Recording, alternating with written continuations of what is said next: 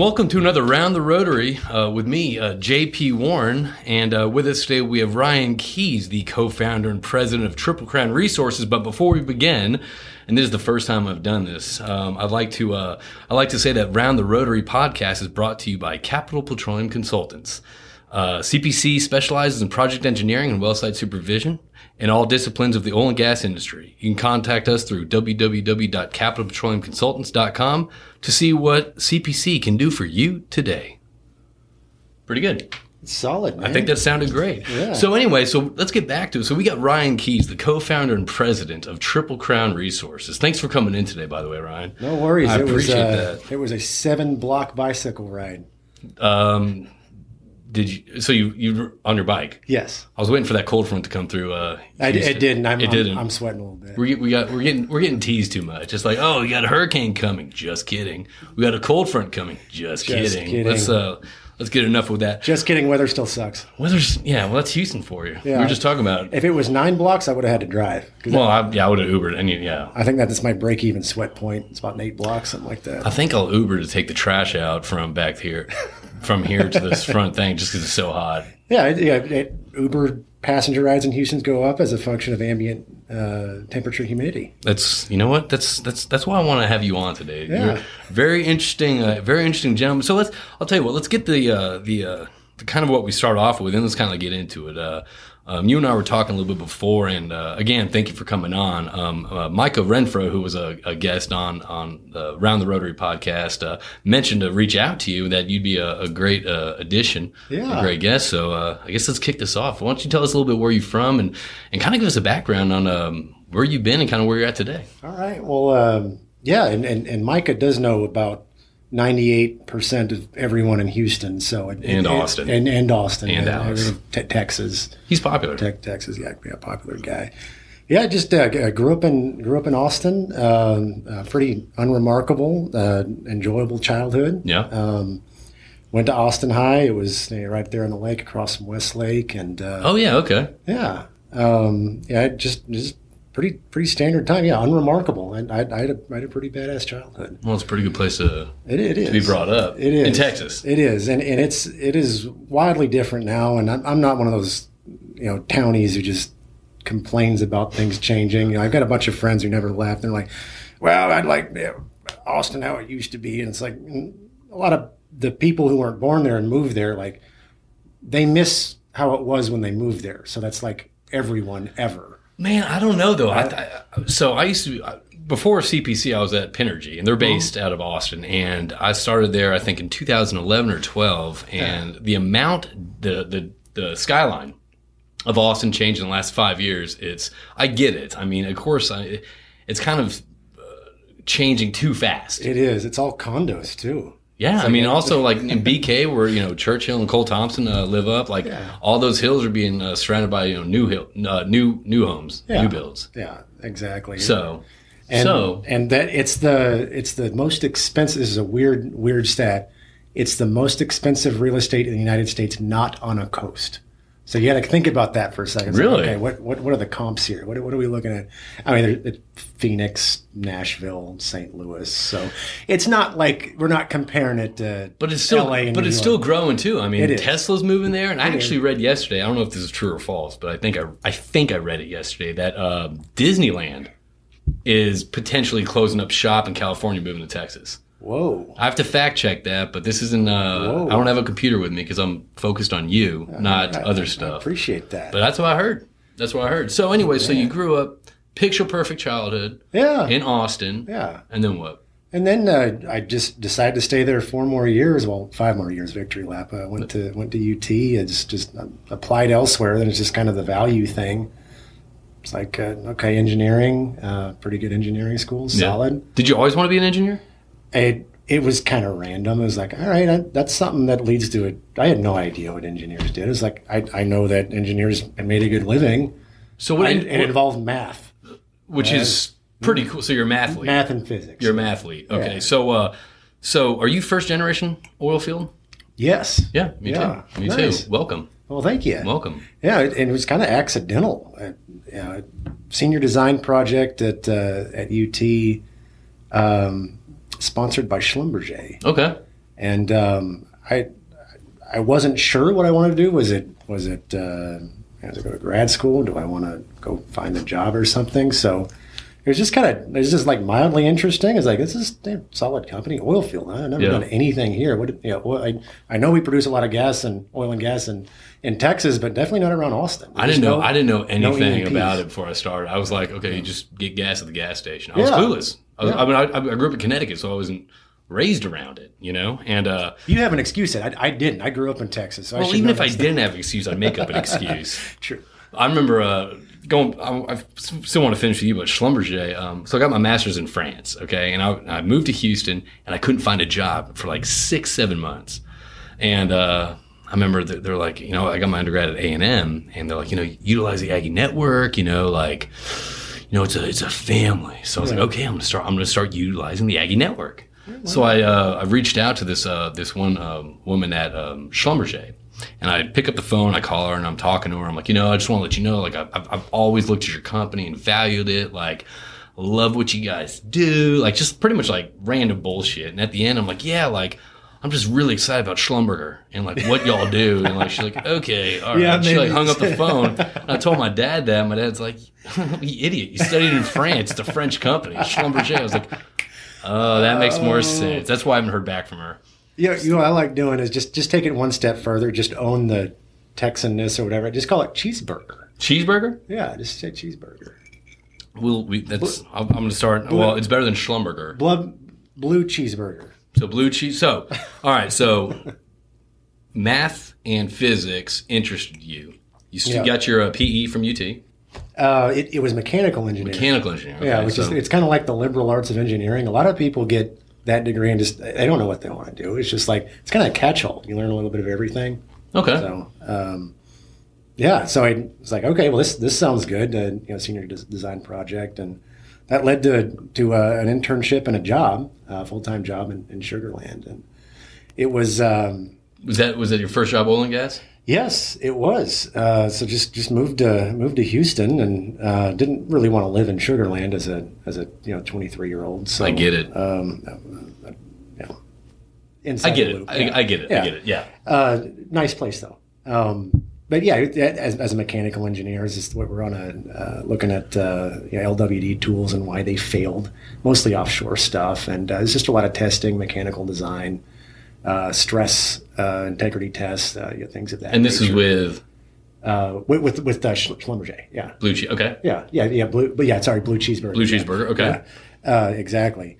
And um, that was a, it was a good job. It, I mean, it's just like it's just a big ass corporation. Yeah. it was a great job, great people. Um, but I, you know, it's, it wasn't for me long. You didn't time. like you didn't like feeling um uh, uh not like the people at Schlumberger, but uh, some people they they can thrive in a, in, a, Yeah. in a culture like that Absolutely. where where it's it is so large and it is so grand and there's a, a career path that's laid out in front of you because it's tried and true. But some people operate and flourish better at smaller companies. Yeah, absolutely. So you were kind of you felt that you would I'm flourish. latter, yeah. Yeah. Okay. All right. Exactly. So that's Schlumberger, Sugarland, twenty three. There you yeah, go. yeah. Um, so it was it was nice, a good good salary, good uh, yeah, good company, but yeah, it wasn't for me long long run, and um, needed a little more adventure. Um, wanted to travel, um, so I my decision after that was you know, quite literally. I, I started researching what kind of engineer travels the most, and that's how I chose to go to get a master's in petroleum engineering. And where did you get your master's from? Texas A&M. Okay. So I, it's it's weird. So- I the UT A&M. House divided, heart divided. I, I have no idea. It's just all jumbled up. I'm, I'm just perpetually perpetually confused about, about about that kind of thing.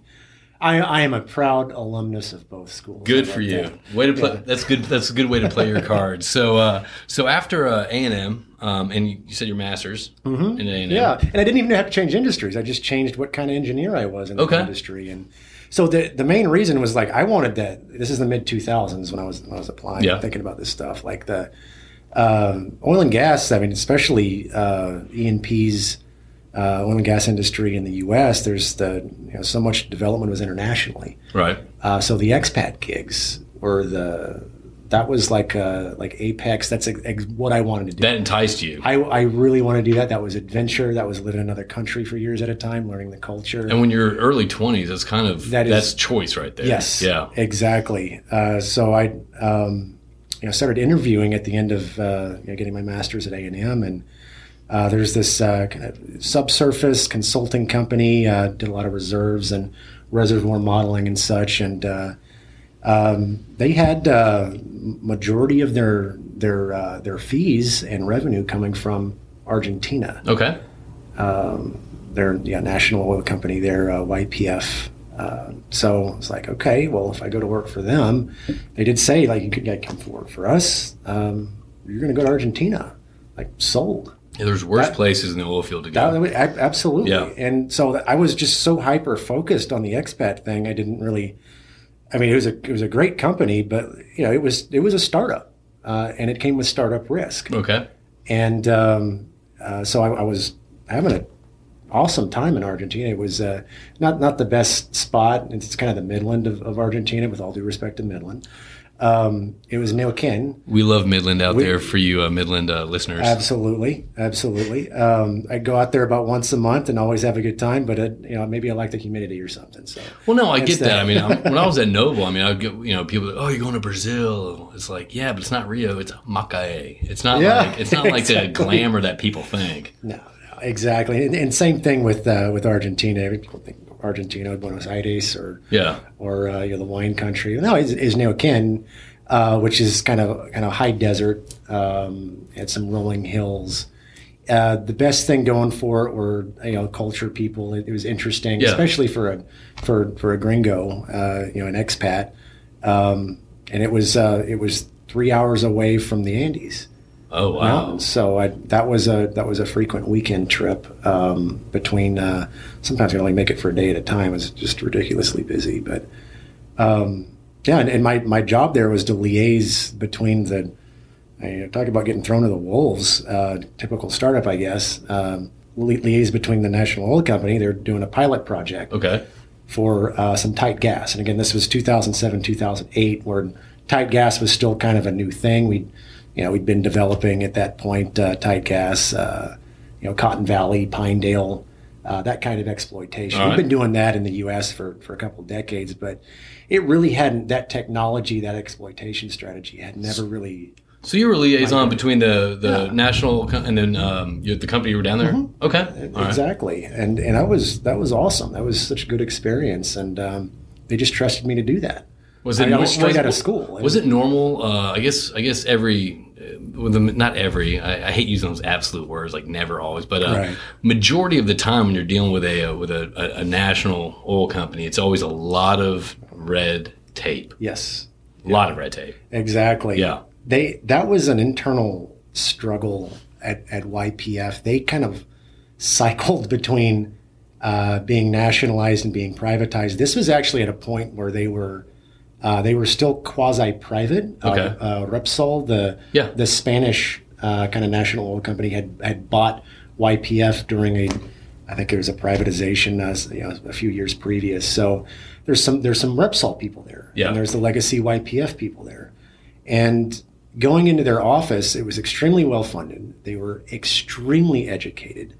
It was they had the most modern technology. Uh, these were fantastic uh, professionals with every bit as much skill and ability as an E&P here. All right. Uh, so that was not the problem. the The people were were great. Um, yeah, the the problem was politics, Yeah. as as you would expect. Like in everything. red red tape. Yeah. Literally everything. Yes. Um, so there were some weird conflicts of interest. Uh, I could never figure out the gas price, how gas was priced there, because it it just kind of changed arbitrarily. Um, there was a formula, but the formula never really worked. Uh, a lot of the gas was exported to Chile, and that was based on, and the two currencies kept moving wildly with respect to one another. So it was it was weird. Yeah. It was weird, and I could never really tell if it was profitable Okay. um, and maybe th- neither could they. So how long were you down there for? It was six months. It's supposed to be a two-year stint. Okay. Um, so uh, s- small American startup um, uh, gets a, a two-year contract for kind of a you know, collaborative exploitation of uh, you know a pilot project, this this tight gas pilot project, and um, it it, um, it it was going well. Yeah. Um, and then maybe some interior minister's brother-in-law got appointed somewhere. I don't know. I, I have no idea. But all of a sudden, the people who wanted us there were gone, and Was that like kind of like an almost overnight thing? it kind of was Interesting. Yes, and the people that were that remained did not have the decision-making ability anymore to, to retain us and keep us there. Okay. So they canceled the contract. I okay, it's, it's like if it's happened within the U.S., then there would be there would be a lawsuit. But I mean, there, it's just get get your ass home. yeah, there's really not a lot you can do. I Yeah. mean, there's recourse, but as a small startup, there's just I, What are you gonna do? Exactly. Yeah. Um, so we, we finished up. There, there were some lingering things we, we, we finished up. Uh, you know, had some uh, extremely good uh, business development people that kept that going as long as possible. Okay. It, it was winding up. It was winding down. Um, and uh, so after six months, I, I went back to the States. It's supposed to be two years. And I, I felt kind of a little robbed, I guess, of that experience because Right. We were talking about it. Okay, well, I, you know, I have to go to, to, to Neuquén. It was it was awesome, especially for someone who's never been there before. Yeah. And then the Andes Mountains, three hours away. That that was a great life. Um, but I did want to go live in Buenos Aires and, and go go work at the at the big tower and and in, in the capital. By the way, I'm going to interrupt you. I love how you pronounce the uh, the cities, and uh, that's something that I do as well. Yeah, there you um, go. I take great pride in kind of being Euro. So Yeah. when it comes to stuff like yeah, it's uh, it's uh, I'll take a I'll take some and, Yes. uh, some, uh, yeah, I, I get it. Well, what what what are the the the French terms then? So we, we can have some cognac. Oh, I'll tell you what. Uh, my wife and I went over to France for our honeymoon, Yeah. and uh, I haven't I haven't been over there for you know 10, 10 years, something like that. And I thought that I would forget everything. I went over there. I don't know how it came back. I was impressing the. I was impressing my wife. Yeah, she's like, "Ooh." I was like, mm, "Merci beaucoup," and I, I was like asking for the toilet. I'm like, you know, we're you know, we're we're in his bathroom. She's like, "Oh my god, I love how you asked that." I'm like, "Thanks, babe. Yeah, thanks. appreciate I- that." I got so this. I actually take pride in pronou- pronouncing things exactly like Pinot Grigio. Yeah. yeah, Yeah, So- there you go. There you go. Exactly. so you're, you're so after Argentina, you come back, you're in the states. Then what? then the uh, we kind of had a, a pivot, and I, I I guess you know in hindsight it makes more sense in hindsight. I was still so technically focused at developing my technical ability that I I kind of didn't worry as much about where the next uh, consulting fees would come from. And you know, we again very capable business development people, and had to pivot. Uh, so this was 2009, 2010. What was going on then? So were you back in uh, the states for the Yes. same company? Uh, yes, Okay, exactly. okay. Uh, at, at, there's an office in Austin and in Houston. Okay. Um, and yeah, just it, the, the world ends up uh, revolving around Houston um, and, and Texas, obviously, especially with shale. All that capital that had been pointed to you know these disparate, disparate parts of the world and all that work, the shale revolution obviously pointed it back to North America, specifically United States. You know, at, at, the- at the time, 2009, 2010, this was the Marcellus was kicking off. Yes. the Haynesville was kicking off, and um, you know, very creative using our technology or expertise to accelerate the learning. So we, we created these these big um, these consortia uh, where we we you know, kind of like a like a core labs uh, kind of thing. So we we take uh, you know 15 operators who are appraising their own acreage and trying out this. You know, in that 2010, we take it for granted now, but but I mean, just the concept of horizontal well hydraulic fracturing that was still very much Brand new. yeah, exactly. yeah. And uh, had not transferred into into liquids and oil yet. It was just gas, Okay. uh, with with some minor exceptions. So, um, got some really good experience going around and and uh, uh, sitting in um, you know these these.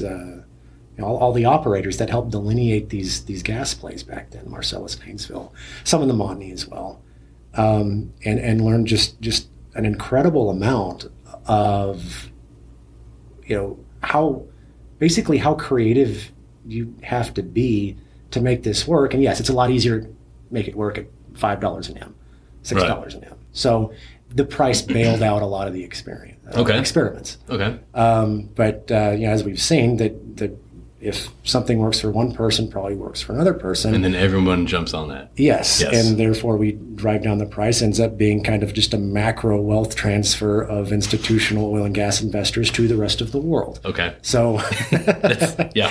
uh, and and and thus we find we're part partly what, where we, we find ourselves right now. Um, so it, that that was a great experience. Um, uh, the, the the problem with that business model uh, at the company was Object Reservoir. Uh, what was was the name of the company? Is you you do these consortia, um, and you kind of run out of new plays to do that. You kind of Okay. you have to go to the next play, and it was great while it was going on. It was an incredible amount of work, you know, and and, and pretty good fees on that. Um, but you you have to keep moving, and that was that was kind of the it was it was kind of unsustainable. Uh, so that that business um, that business got It was unsustainable because there's only a certain amount of plays out there. Okay. Exactly. Yeah. And, and once you get to a point where you've got okay, we're delineated, we we understand it, uh, or the industry collectively understands the Haynesville or this part of the Marcellus, whatever you're working on, yeah. to some extent, then your work is kind of done. Like we can't we can't Create. a- as a consultant, we can't accelerate that learning curve much more than is already done. Okay. The consortium has fulfilled its purpose. Okay. So that's kind of so. Ap- so after this, uh, after you realize that's kind of okay. Well, you can only go so far because there's certain amount of plays out there. So yeah. then, so then what happened? Well, uh, we got these one-off projects um, and try to get creative again. Again, it's, it's a startup, that kind of perpetual startup culture. And in hindsight, it was uh, incredible talent and really awesome technology, and our own institutional knowledge was fantastic, but wasn't quite at that point where you could turn it into a sustainable business. So we, we did these one-off projects Yeah. uh, with you know, operators in the aforementioned basins, uh, uh, big big positions, and it just uh, you know the it, it, it was winding down. Okay. It, it was it was time to, to start looking elsewhere because it didn't have a lot of Was the writing on the wall for you uh, when it was time? Sorry, was the writing on the wall for you when it was time to look elsewhere, or is it just kind of like the uh, the um, someone informed you like, hey, look, it's the project's kind of winding down. it it was on the wall. Like, Okay. You kind of read it, uh, you know, in everyone's body language. Th- those who knew more than we did. Um, yeah, I, I didn't see uh, the other early in my career. I, I was not entitled to see the the um, you know financial statements and um, and cash flows. So, uh, in hindsight, it makes sense. Okay. Uh, it, it, it was just it was just winding down. So the eventually, and this was after I left, about six months after I left, it was kind of uh, pieced out. The the intellectual property was sold to, I believe, um, Halliburton, and the consulting side got sold to uh, Weatherford. Okay. Uh, Weatherford was attempting to recreate the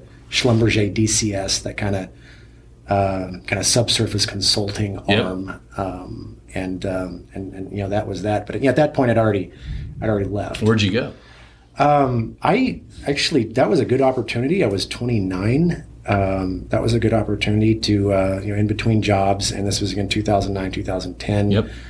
Um, coming off an oil price, commodity price crash, uh, it's a good time to take some time off and travel. So wh- you traveled at this time? Yeah. Where'd you go? Uh, my first um, my first trip um, was to Eastern Europe. Um, Like I- Prague? I, started in in, in Berlin, and right. I guess you know that's that's the that was you know behind the Iron Curtain. The other, at least the Soviet side was. The, but um, yeah, I, I, uh, I I was fascinated and still am fascinated with Eastern Europe. We- Okay. We, learn about Western Europe so much in, in, in American uh, you know public schools, we're, and we're taught that because it's more relevant. Yeah. right?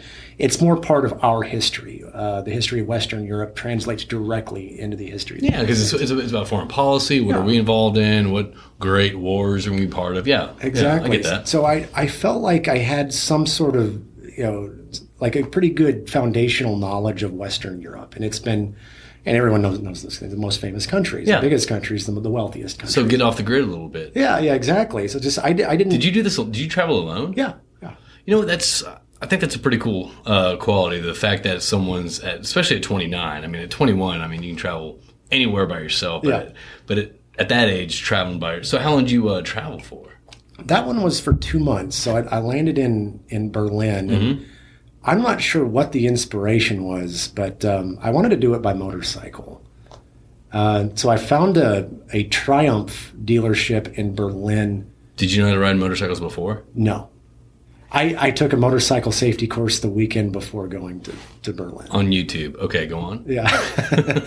um, so, what the, the good part of this is uh, Germany Yeah. is maybe the best place to learn to ride a motorcycle in the world because everyone follows the rules.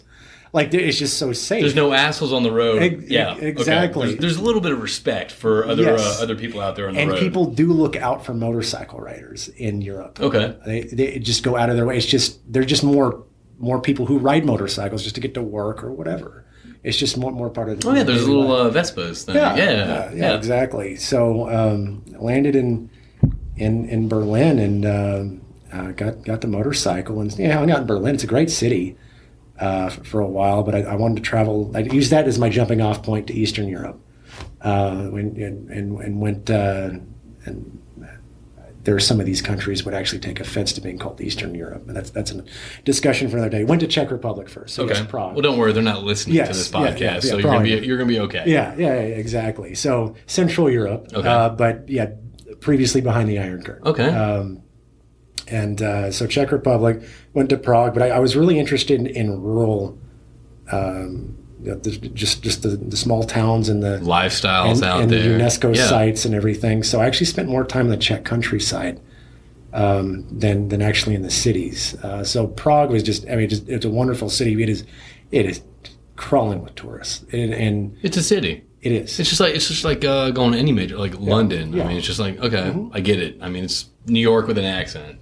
Exactly. I'm not saying it's the same thing, but the same feel. It's a, Yeah. it's a major city, right? Yeah, yeah, exactly. Um, so I was really interested. It's just so exotic seeing small towns in Eastern Europe. That's what really attracted me. Did you did you any like uh, interesting foods over there? Yeah, yeah, ab- absolutely. Um, uh, my one of my favorite meals was in um, I forget the name of the of the city, but uh, it's directly south of Prague, about an hour and a half.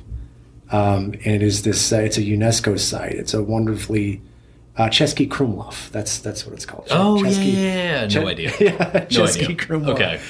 Um, the first night there, I just sat down, and th- there weren't very many tourists there. What tourists were there were day trippers from Prague, and at night everyone leaves. We go back to Prague. and then there's only locals there, and Okay. people just staying there because I had my own transportation. I could stay there, and I just went to what looked like a pub, um, and there are these called pivovar, the the breweries, brew pubs. Yeah. it's just there's just nothing but Isn't that beer Pivo? yes, P I V O T. yes, yes. That's the Euro side of me. Go on. Eh, Exactly, um, and and a good good Texas tradition of, uh, of of Czech folks here who and so actually you go to you go to some parts of Texas and ask for a pivo, they know exactly what. Yeah, no, I mean Texas. Texas was settled by a lot of Czech people. Yeah, Yeah, around yeah. like Waco area and all that. Yeah. absolutely. Um, so I I ordered you- something on the menu. Right. It wasn't in English. Did you know what it was?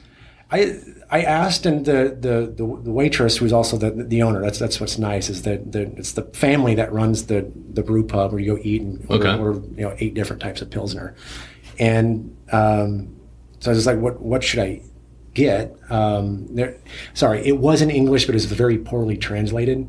I was like, what what do I get here? Guide me. Guide yeah, it's like, well, yeah, how about some how about some pheasant? It's like, okay, cool. Yeah, I'll, I'll do some pheasant. So um, came out and I was like, man, this is this is delicious. Is it what what is what is that? Huh? What is it? Shotgun shot um, from it was just freshly killed, I guess that afternoon. I, I don't I don't know. and I- that's something that the Heights is doing too. It's very field to table. You know what I Yes, mean? It's like, exactly. oh, it's authentic. Very field to table, farm to table. Yeah. Uh, e- exactly. So that you know those. Um, it, it's still it's still a thing in, in Central Europe. It's a big Austrian tradition too, and, and Central European tradition. You know, hunting, um, wild game. So it, it was uh, it was a free range pheasant that I had for dinner with delicious pilsner uh, and and Germanic sides. You know, potato salad and and I love it. Slaw, Yeah, all that yeah, stuff. The yes. good stuff. yeah, and- and exactly. Very good. Exactly. Yeah. So you've heard of the Sudetenland, right? When like the world. So this is Of part of. first off,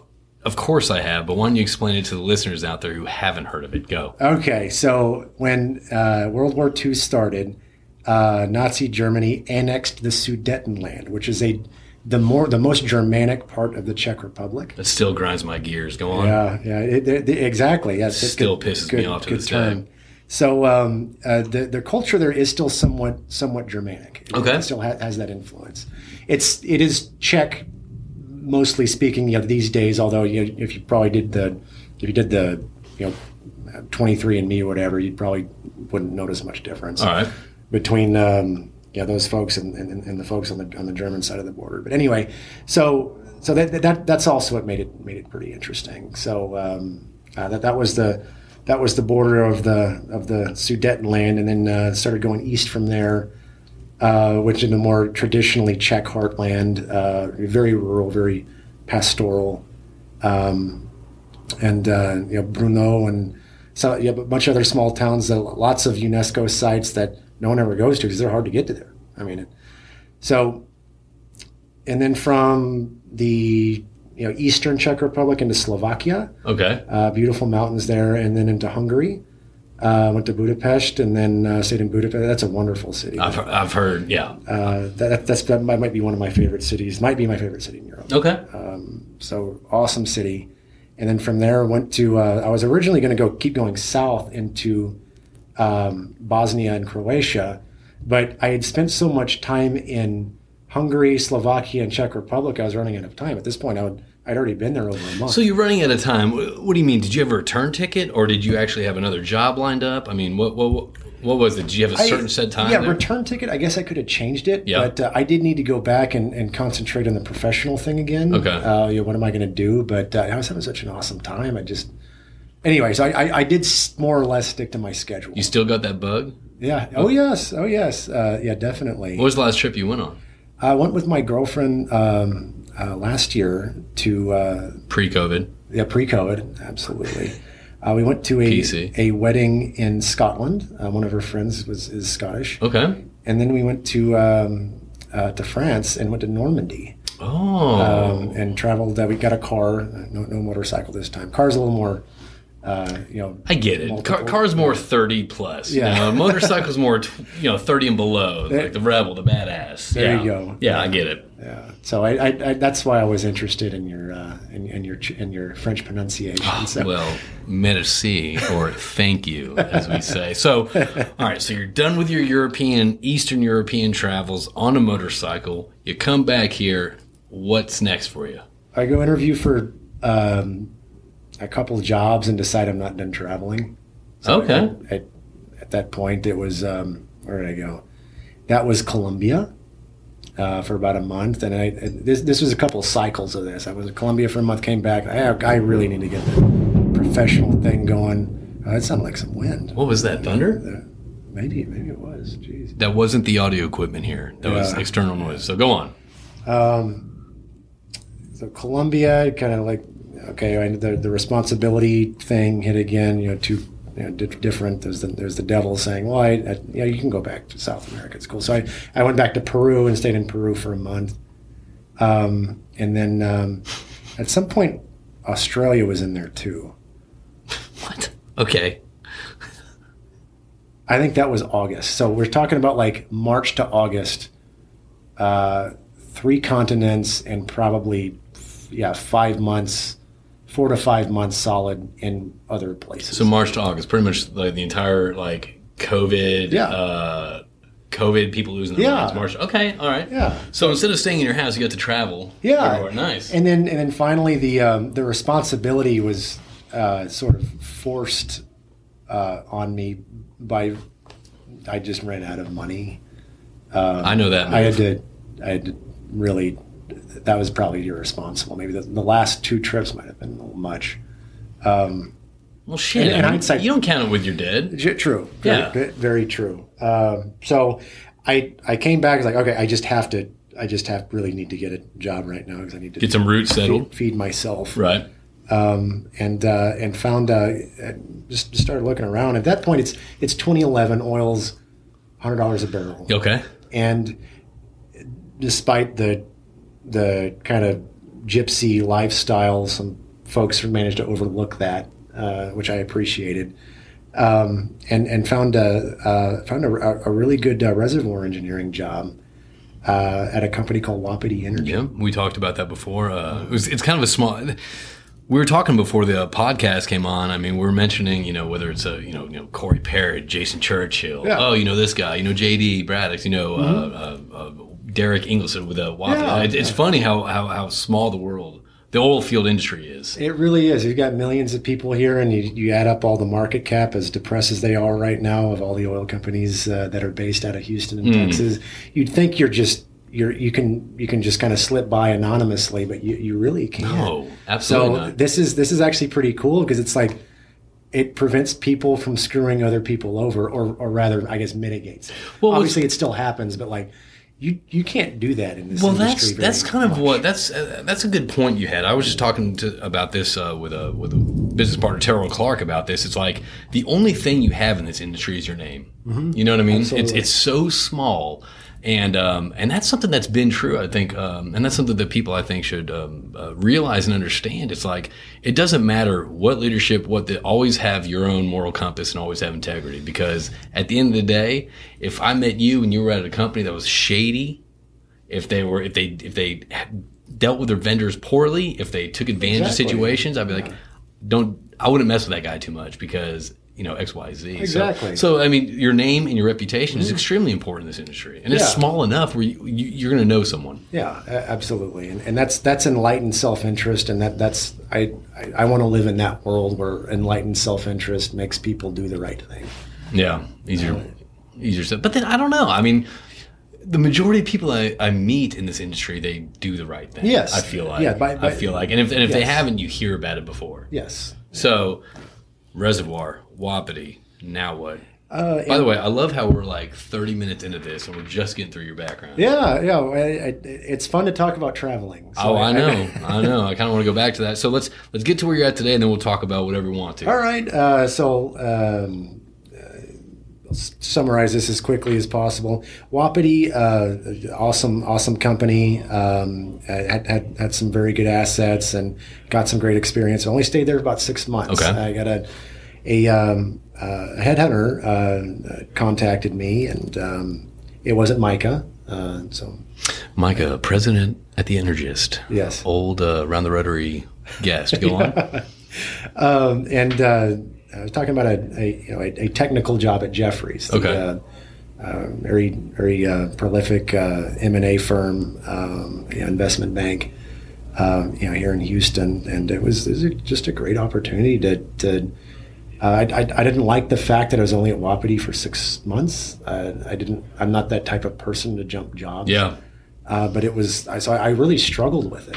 Uh, and, I, I did, and, I, and actually, when I made this decision, What was struggling about it? Was it the people and the culture at Wapiti, or was it just kind of like a personal, like, well, shit, this is on, on my resume for only six months. That just looks bad. there was that, but it was also like I felt like I made a commitment Yeah. to my boss there. Yeah. Um, and I'm I was kind of going back on that commitment. I didn't tell I can him. I can relate to that. uh, so I, I did feel a little guilt, and actually, to bring traveling back in it, I was tra- I was in Croatia and Bosnia Herzegovina and Montenegro. We get the Croatian boat party?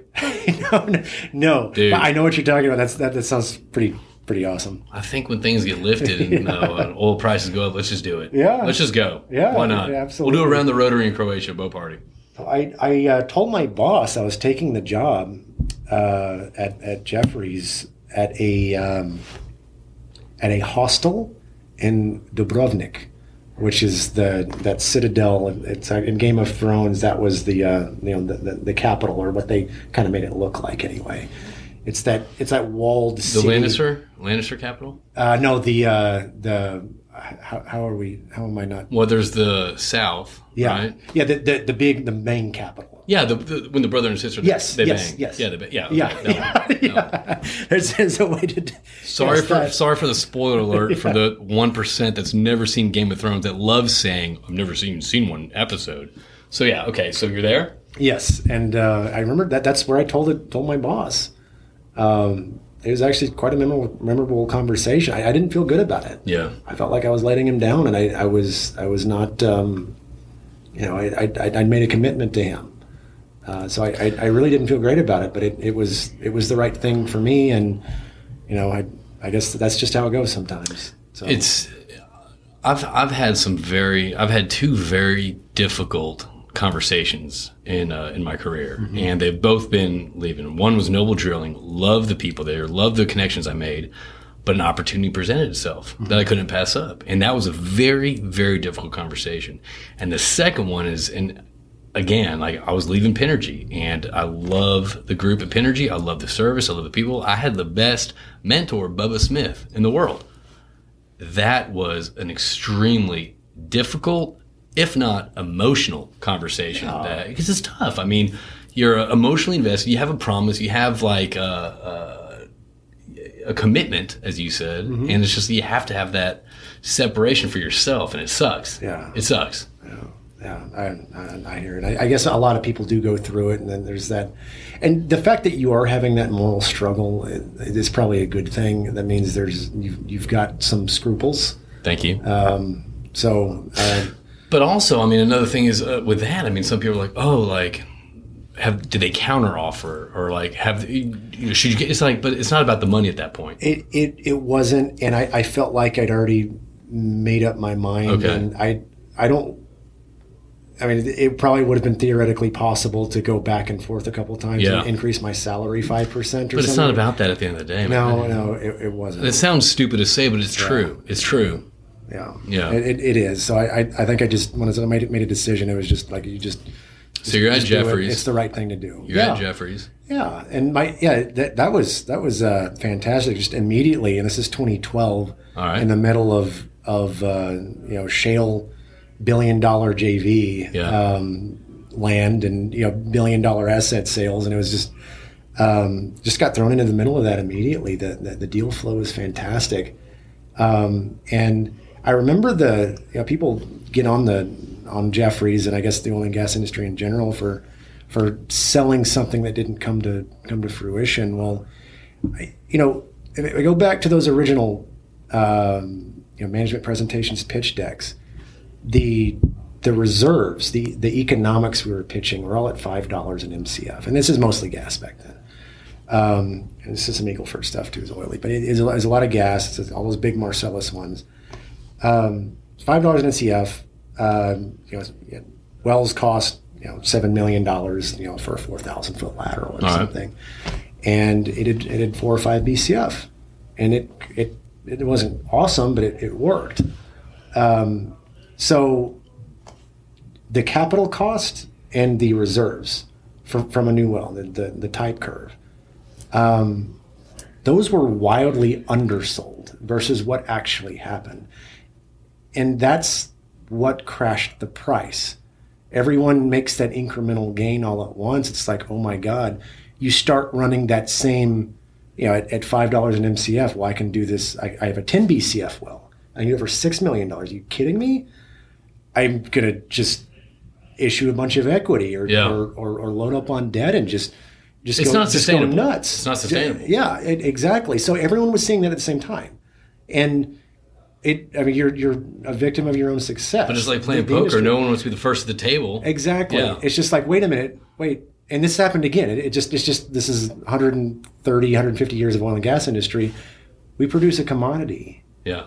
Uh, I mean, demand doesn't move that much. It, I mean, price has to reconcile any imbalance, and that's that's what we've just been experiencing ever since um, the shale thing happened. So, um, but uh, know, it, it, was it was a great experience there. The, the deal flow was fantastic, Jefferies. So let's get let's. I want to get to this. How did you go from Jefferies to co-founder and president at Triple Crown Resources? I mean, what uh, what propelled you back into the uh, the, the E&P uh, side of things? So I, I don't know what my expectation for for duration at Jefferies was. I, I knew I liked it. Just just great great people and you know obviously- Great experience. Too, Yes, it yeah, like. it, it, it was it was fantastic experience, and um, it's an experience I wouldn't trade for anything. It was yeah. times difficult and frustrating and, and hard, but like the experience was I, I couldn't have gotten that anywhere else. Um, and, and and great folks and and um, you know there's the yeah just the stereotype of investment bankers in general. Yeah, I, I guess it's true for some folks, but I, I, I never really I never really saw it. Um, so I, I, I had you know nothing but respect for uh, everyone I worked for. So, so you went. Uh, so you've been at your current role as co-founder and president of um, uh, Triple Crown Resources for how long now? Uh, it's been I left in uh, let's see winter of 2017. Winter of 2017. So it's still kind of. We never really recovered since 2015, so it's still kind of in a slump. Okay, It, so it was, and it was. I, I left at a time when it was the end. I left Jefferies at sorry Jefferies. Um, left there at a time when it was the end of like the the just like flip incredible enthusiasm flip model, yeah. with like the oily shales, especially the Permian. I mean, that was like I think I think I think I had uh, uh, Cody Rodriguez, the CEO, and uh, Mike Tesseri, the uh, COO of Iron Orchard. They, they said exactly. They were like after that, after they sold uh, at QStar, it, the, the industry was changed. It was just different. You couldn't get what you what, what, you wanted before. So that's kind of why they went the what this this road and Yeah. yeah. thing. So so I guess you're you're you're in your position now. Um, it's been three years. You said okay, and um, right now it's uh, we're, we're recording this right now in the beginning of September of uh, 2020. What's kind of ex- um, no, let's get to that. What's what's making what's making you anxious right now about about our industry? Uh, sh- you know, moving forward. you know, first we'll, we'll get through the obvious, and you know, it's it's um, you know, it, it's commodity price. We're our forty dollars a barrel here, and, and within the last week we sold off from forty two uh, to what are we at today, thirty eight or something. Yeah, 38, It's just 38. volatility. So um, it, it's But that's everyone though. yes, yeah, true. that's everyone though. But what's what about you though? Um, that so my anxiety for the next few months, let's say six months, Perfect. is is that um, this price is artificial. OPEC is in complete control of forty dollars a barrel. If OPEC decided they wanted twenty five barrels dollars a barrel tomorrow, they would do it. All Okay. they have to do is make an announcement. yeah, They, they just Yeah. It takes five minutes to crash. The, so that that overhang, uh, we we live in a world that pre-COVID consumed 100 million barrels a day of of uh, you know hydrocarbon liquids, Right. you know, oil, uh, condensate, and and and some some natural gas liquids. Um, right now, it's it's uh, you know mid 90s, um, and OPEC has shown uh, incredible restraint Yeah. and discipline, historic. Uh, Saudi Arabia is is like the they're they're they're busting heads in, in OPEC over noncompliance with their quotas. right. And this is why we're at a it sucks. No one likes 38 40 dollars a barrel, but the fact that it's this high is because they've done an historic job of over compliance on, on, their production cuts. Um, this overhang, it's going to burn off. So there's natural decline. Um, you know, maybe it's 2021, maybe it's 2022, but I mean, this is it. This is this is uh, it, every day you kind of live with that that that risk, that idea that if, Something out of your control Yes. can completely flip everyone that everyone's lives. Exactly, and and you know our, our industry has matured, and we- we did you know shale co's and and some parts of Twitter shit co's what we're, we're, we're called, and you know to some extent that's fair. Yeah. uh, everyone had kind of unreasonable expectations, maybe underwrote inflated price decks, maybe maybe had you know rosy expectations. The the the underwriting was not quite there. It was and and it was it was pervasive. It was like I can lean on this, Yeah. I can lean on it, and no matter how disciplined you were, your financial incentive destroyed any discipline you have, and we, that's that that was the 2015 through 2017 thing. It was like your your incentive. I'm going to give you more money just by making more production. This is this is Wall Street, and and now Wall Street is saying, well, yeah, shale sucks. Well, like, okay, it sucks because the incentives we were given Yeah. and collectively given, and may- maybe maybe this industry should have had more restraint. In hindsight, it should have. And that, that that's kind of something you're seeing all over. Whether it's, uh, I mean, you're you're seeing a lot of that chatter on on LinkedIn, like whether it's like overpaid this, overvalued this, over you know the reserves were li- lied about, whatever. I mean, you're seeing kind of a, a come to you know a come to Jesus meeting right now in the oil and gas industry. Like, you're not going to pay ex- extraordinary amounts for an acre of land when it's priced at this much. I mean, you're kind of seeing like these management teams, um, executive management teams, kind of getting stripped down, kind of getting uh, knocked down a little bit. Yeah, I, I, absolutely. And you know, it's, some of it. I mean, there's a big gray area of of kind of relative. Um, I don't think anyone purposely misled people, but you get kind of caught up in the number one, your incentive, which we already discussed. But Yeah. like, okay, well, I can't do anything because if if the conservative underwrite case is just completely uncompetitive, you could not do anything for years.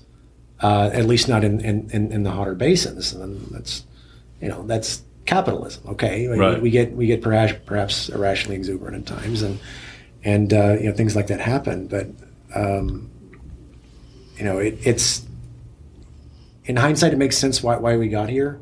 But the discipline in the middle of it to say no, this is wrong. Oh, we kept going with it. We, we, we kept going. Oh yeah, we kept going. Yeah, we're the we're the kid with candy. It's like I don't care if it's make me sick later. I want it now. yes, and I Evelyn, I do. my daughter, I'm talking to you. Yeah, there you go. Um, and I, I do remember, you know, let's, let's go back four years ago, like, uh, yeah, some of the equity issuances to go buy things at crazy valuations, like, but I'm being rewarded for it. Why Yeah. would I not do that? Why would you not, even if you didn't like it in your heart of hearts? I like, I don't like the metrics here, but I'm being rewarded by the market for this. The incentive was there, so that's what was broken. That's so where's the incentive going to be now? that's a that's a great question. Thank you. it's it's overshot to the other side. It is, and and this is uh, this is you know the view is pervasive. Like, oh, we just have to figure out how to live for live at with 35 40 dollars a barrel for the rest of it. It's like, but they, okay, go back to to 1870s Pennsylvania Oh, Good and old like days. the Great old days. days. You, you, used to get pheasant, check pheasant. There you go, man. There Right, go. yeah. There you go. Um, it's there's just nothing but booms and busts. That's all the oil industry is. So like it's going to happen again. Yes, this is a, this is a slightly different reason, but every time it happened, there was a slightly different reason than the previous Right. time. And something that uh, J- uh, Jason Churchill brought up, I mean, he- you're going from the mindset of, you know, punching a few holes in the ground and flipping it for, you know, X times whatever, Yeah. to, hey, we're going to hold on to this asset and operate it in profit. Right. So it's not living with $35 a barrel. It's like, no, how do we turn profit on $35 a barrel? Yeah. How do we hold on to this asset? Because we're not flipping it anymore. It's, it's, it's not the way it was in 2015, 2014. Exactly. Exactly. We're we're, we're all kind of uh, call options on, Yeah. on, on oil price. Yeah. Uh, with, with you know with with different uh, you know, s- you know, mildly different value propositions there. Yeah. Like it. It's possible to survive right now. It is. Yeah. Triple Crown will survive. Um, we we're, no one's making a lot of money. No, but we're keeping Survive. ourselves employed. We're keeping the machine going um, and that's all we have to do. And like this is just I the yesterday I just saw something that was like, is this the bottom? That looks like a sign of the bottom. It was Jim Cramer. Um, and all his, uh, yeah, I, I'm, I got my sleeves rolled up just like uh, white shirt, whatever. Um, oil is a perma short. It's like, what? If I have Like, to, go, go look, go read the prize. Go read Daniel Yergin's book. Like, go look at the history. Like, this doesn't. That was that has been said. Those exact words have yeah, been said peak oil. at every bottom. Yeah. every single bottom for the last century and a half. is this the end of oil? Yeah, And- and it, I- I'm honestly so sick and tired of like those articles on whether it's LinkedIn or whether it's like oil could stay at you know twenty dollars a barrel till 2024, or oil could be at 150 dollars a barrel by 2021. It's like nobody knows. No. Nobody knows. So the external factors are keeping you anxious. What are you excited about though in our in our industry in the in the short term? So the you know this period of austerity. I mean, uh, like I, we we probably this industry did get overzealous. Mm-hmm. Uh, there there there are too many too many companies. I'm not saying anything remotely Look, original right look, now. Yeah, so. this is look. a lot of people, a lot of companies, a lot of capital. Yes. get- yeah. And so, you know, what, this is a natural cycle. Like Yeah. th- this is what we did. We, we have to live with the consequences. We made this bed. We're going to have to lay in it.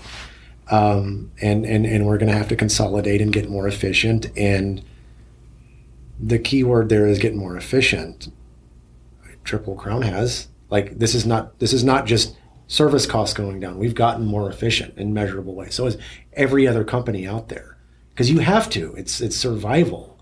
A lot of people look at you know G&A as this. I mean, that's kind of that's a that's a short term fix. I feel like reducing G&A. Did so. You said you've gotten more efficient, not just through you know talking to vendors about potentially reducing prices, but like you have gotten more efficient as a company. Yes, as you said. I, I, absolutely. Our our uh, you know our, our cat we the things we can control. Like you're an oil company. There's so many exogenous factors, things that like just completely out of your control. What can we control? Yeah.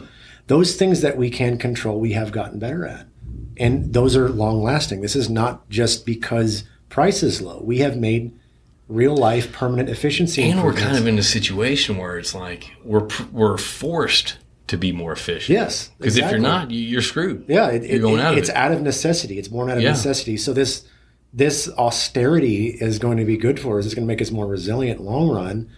Um, these companies, the companies that survive, will emerge on the other side of this as as just hulks. I think so too, like just, rock stars. Just awesome. Yeah, like good at what they do. Those that survive. I, I, don't know if this happens. If this lasts for another year, yeah, I mean that's going to suck that's going to suck for. That's a thing, man. Industry. Like, I mean, you know, people are reaching out that I haven't talked to in a long time and saying, you know, hey, JP, how's things going? How's your business looking? I'm like, man, it just you're hearing of talk stuff happening, but just yeah. it just sucks right now. Yeah, it does, and it it's does. one of those things where it's like you put your head down, you do your work, you pick your head back up. And in the past, I mean, you used to be able to see the light at the end of the tunnel. Oh man, Q4, it's coming. Now it's like well, shit, there, I don't even know. You just got to keep on plugging. Exactly, and and you know, I'm I'm 39. This is my third bus, depending on how you define them. But what's cool is is talking to the the, the older folks in the industry who, who lived through the 80s bust and, yeah. and you know the 90s bust and um, and al- mm-hmm. almost without fail, everyone who lived through that and was in the industry says this is the worst one. Yeah, that like yeah, you could see some light, some reason to be optimistic, something that you could kind of anchor on. But this time it's it's, it's different. really hard. It's dismal. And you have to just be mentally prepared to deal with that. And it like you know what I'm excited about though? Like I, I, I agree with you. This is one of those things that's a game changer. This is not something that anyone's experienced before, but at the same time, this is part of the oil and gas yeah. industry story. It is. And I'm excited to be sitting around, whether it's a campfire or maybe round the rotary virtual in 2040 right. and saying, hey, do you remember 2020? What it was like? Yes. I mean, it sucks right now. I get that, but shit, this too shall pass. Like it's going to be different. So it's an experience. Live the experience. Yeah. Right. Yeah. It, it, exactly. And, and and just get up and and do the best you can based on the things that you can control. And con- and look at what you control. Yeah. If, don't look at the news and think, oh God, Saudi's doing this, or oh God, the, the, the, focus on what you can't control. Don't get worked up over external factors. Right? Yes, yes uh, yeah, exactly. And, and our job, I'm not doing my job unless I uh, protect, uh, contribute to protecting my company from those external factors. Right. I mean, and, and that's something we probably all need to get better at is is uh, is hedging and, and, mitigating price risk. Um, so I, I, mean that's something that it, it's boring. It's maybe not the most excited thing, um, but we, we all have to be very good at hedging, right? Or we have to be the lowest cost producer in the world. No one. There's some really awesome assets in Texas and New Mexico and, the rest of North America, right. but we're just not going to compete with that. We're, we're, we're not. Um, and and we also we don't have the welfare state to support based on those revenues, but they can still you know spend uh, you know their their F and D costs, however you want to however you want to call it, their, their break evens on the incremental well, the incremental barrel. Um, they're, they're, it's just always going to be better than us. It is. Have so, you have you shifted? You uh, uh, don't speak to the company unless you don't want to. But have you shifted? I mean, when March um, happened in oil got you know, negative 37, uh, people stopped traveling. Have you shifted your, I guess, strategy, um, your, your, your, I guess your, your, your lenses that you, that y'all put on as a company? Um, and if you have, was it easy to shift? It, it was, if for no other reason than we were so proactive about, about hedging. Okay. Um, we have a we were extremely conservative. Um, we would we would hedge in barrels before we, we brought up the rig to drill the hole that would Okay. produce the barrels. Like like that that that was how it was very regimented.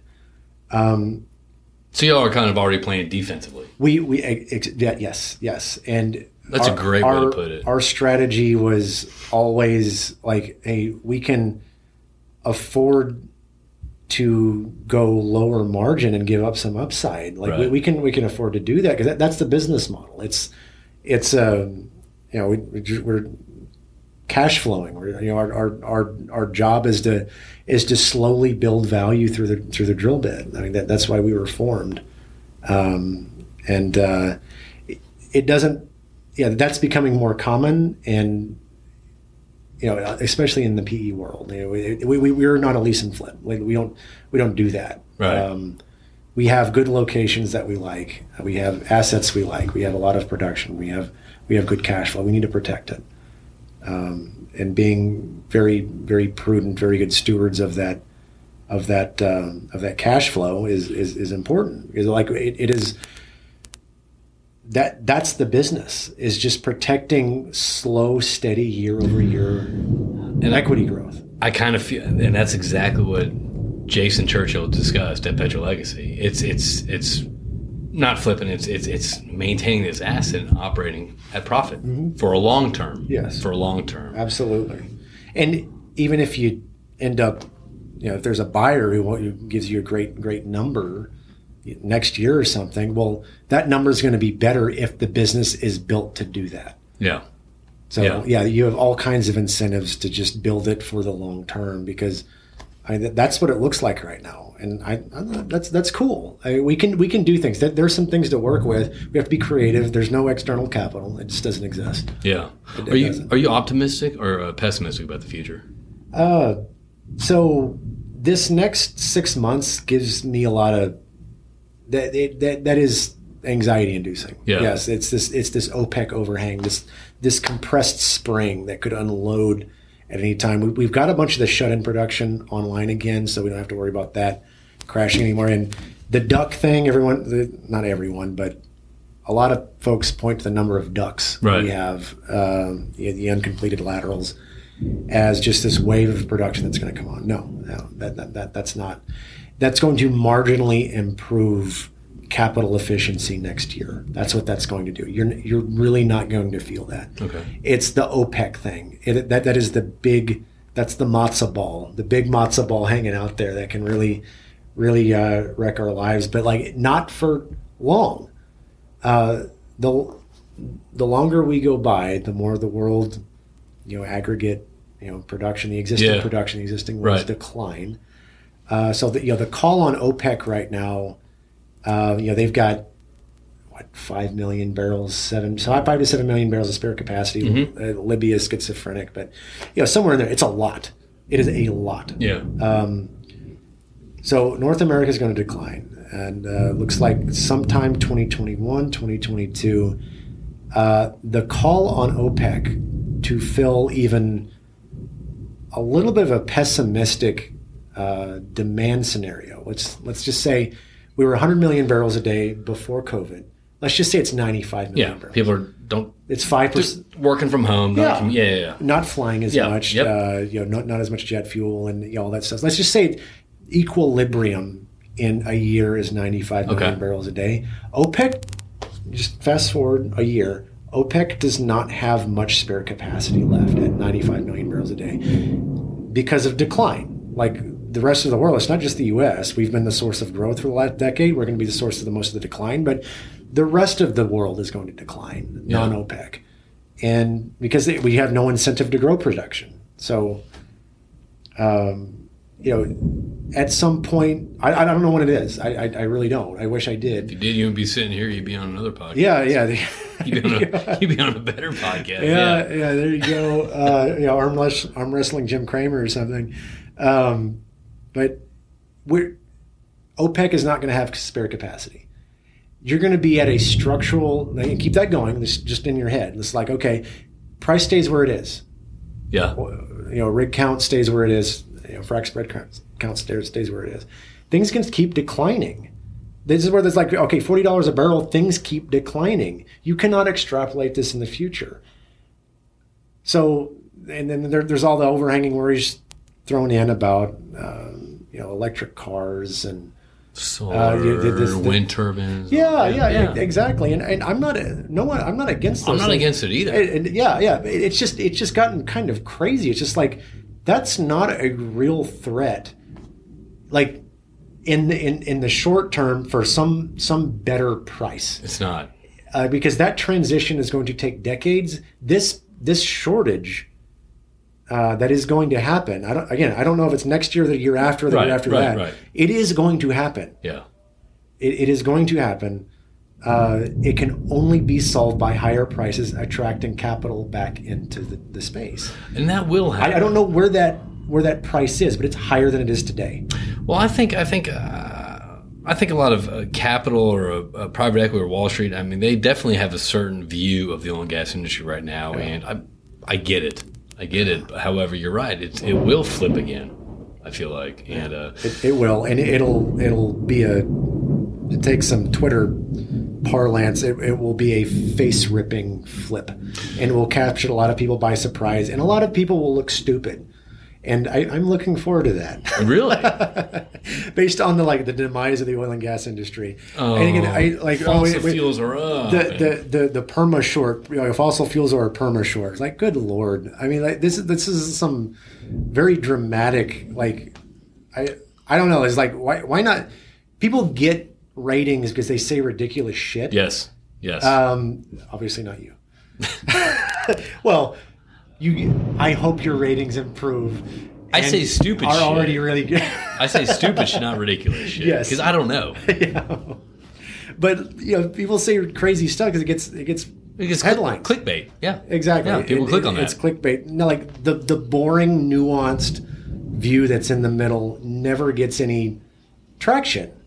the like- rational, Yeah. logical. Yeah. So yeah. it's like I I you know I'm not anti solar. Like I would love to actually like what BP and and, and the majors are doing. Like th- this is a market response that they are seeing. Like this is their solution to risk in 2040 2050 these companies have to last yes, that long yes. they see a problem with terminal value where they're stra- they, they have some stranded reserves they, they can't predict that they, they can't so they're like okay well i'm gonna i'm gonna hedge i'm gonna start doing renewables like that's that's rational they're still gonna produce a lot of oil and Yeah. gas that that's a very like radical like nuanced like reasonable median thing to do Yeah. it, but it's not like some extreme. It's not like oil and gas is the the best thing ever. We're gonna we're gonna be here and, and It's not an outlander. It's it's it's, it's they're they're doing that for a purpose. I mean, yeah. because eventually, potentially, that, is some serious thing. that is some serious thunder. But um, yeah, and so that that this kind of medium, I this median, this like rational middle, like Yeah. radical middle, whatever it is, where the renewables and oil and gas coexist and can complement each other. yeah, um, that there is still a massive oil and gas industry that over time, over decades, over a matter of decades, it has to happen this way. It has to. yeah, The world cannot transition that fast. Um, that's where you don't really feel it when it happens over a decadal time span. It's just like, it's just natural. It starts. It's, Yeah. it's, it's, it slowly, gradually starts kind of. Uh, implementing it in everyone's lives, lifestyle, yeah, Yes. yeah, But it's not gonna be a gradual. It's like no more fossil fuels. Okay, well, it's not that easy. yeah, it's not that easy. It's exactly, and there's, it's physically impossible. Yeah. it, it, it is. so where are you going next? Where are you traveling next? No, uh, prob- probably just to Austin. Stop, stop. If everything opens up right now, the world, where where would you go? That's a good question. I, I, there's some pretty good, uh, pretty good deals on airline flights. Um, I, I, I do really like Europe. Okay. So I, I'd, I'd have to ask the girlfriend where, where she wanted to go and, and asked her input. She's probably sixty percent of the input there, but um, yeah, I'd, I'd like to go back to Europe. My wife and I were talking about doing a little castle tour in Germany. Nice. Yeah, I mean, apparently that's a thing. Like, It is. We're just like kind of like bullshit. And I was like, oh, what about a castle tour? But apparently, there's a castle road in Germany. Yeah. You go to like nine, like I don't know, seventy castles or something like that. Anyway, man, I want to wrap this up, man. We got some, uh, we got some, uh, uh, some wine open, some steaks to have in a little bit. But uh, first off, I want to thank you for coming on. Is there anything that you'd like to uh, tell the audience, or give a message to the audience that are listening, or maybe something that I haven't brought up that you'd like to to chime in on? You know, um, it, I, I like the idea of, of the radical middle, like just this nuanced, this like, you know, it's not an extreme view. This like, like let, let let's let's just be comfortable. Whoa, that's God, serious thunder. Oh, we just lost a little power here in the studio, but we're okay. We're Okay. safe. Um, you know th- that's that's true with with everything, and um, you know it's never as good or as bad as the extremes might make it seem. And uh, right now, it's easy to look at the look at the bad. Yeah. Um, no, it, it, it- it's, it's And that's just not our industry, man. You get a lot of bad with everything. I don't even look at the news anymore. I don't. It's- I mean, it's just it's just no matter what you look at, it's all negative. Yeah. So it's like, It what's the point of that? Might as well focus on what's in your house. right. We can Yeah. we can eat. Uh, generally speaking, Yep. I'm, I'm grateful for that. I Yep. have a good house. Uh, no, no one's making a lot of money right now, but our basic needs are met. Basic and needs are met. Our lifestyle is better than 98% of the rest of the world here. We have our friends We that have we our should friends. that we should call on This more. is yeah. yes, this is, this is a pretty good life, and our industry is not doing great right now. But there's uh, there's still reasons to be, um, reasons to to enjoy things. Absolutely. Let's go do that with some steaks. I I agree. Well, Ryan, I want to thank you uh, very much for coming on, and uh, I kind of like where this uh, podcast went. Yeah. Um, we didn't stick to the script. Actually, we missed probably about seventy percent of the points, but I enjoyed the conversation. Let's get you back on. But again, everyone, this is uh, Ryan Keys, the uh, the co-founder and president of Triple Crown Resources. And if you have any questions for him or myself, you can reach us at uh, w uh, no not w that's uh, the you can reach us at round the rotary at cap-petro.com. Again, that's round the rotary at cap-petro.com. Ryan, thanks for coming on, buddy. I appreciate it. No, thank you. It's been it's been a been a pleasure. It's been fun, man. All right, let's go get some steaks, buddy. All right, let's All right. We'll talk to you soon. Thanks for tuning in, everybody.